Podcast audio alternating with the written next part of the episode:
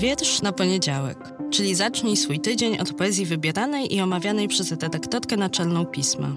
Nazywam się Magdalena Kicińska i zapraszam do słuchania podcastu.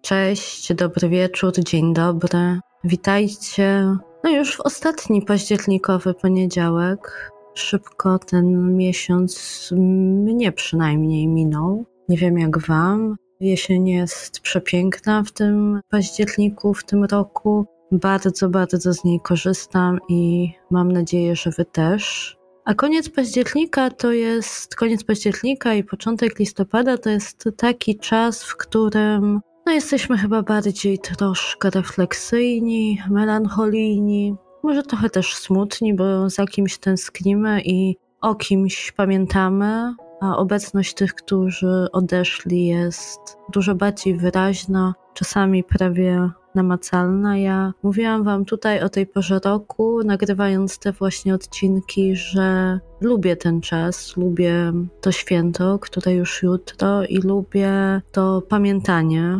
zbiorowe. Lubię zapach chryzantem, zapach palących się zniczy i tę łunę wieczorną nad cmentarzami, kiedy się jedzie przez Polskę.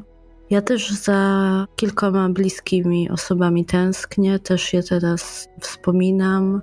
Też się trochę smucę, bo taki to czas, ale i uśmiecham do tych wspomnień. I żeby już więcej nie gadać, żeby nie zagadywać tej właśnie ciszy, przeczytam Wam wiersz, który no jest właśnie o tym, o czym są te dni. I może Was też zainspiruje do jakichś dobrych, budzących ciepło wspomnień. Wiersz zatytułowany jest Każdemu kiedyś, a jego autorką była Wisława Szymborska. Każdemu kiedyś ktoś bliski umiera, między być albo nie być zmuszony wybrać to drugie.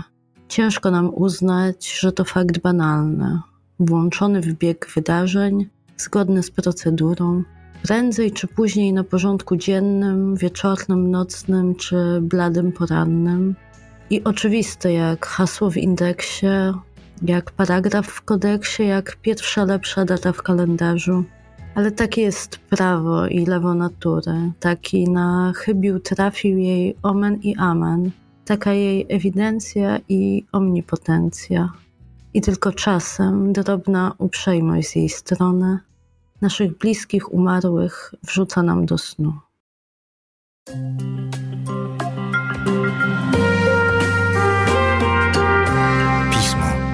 Magazyn opinii.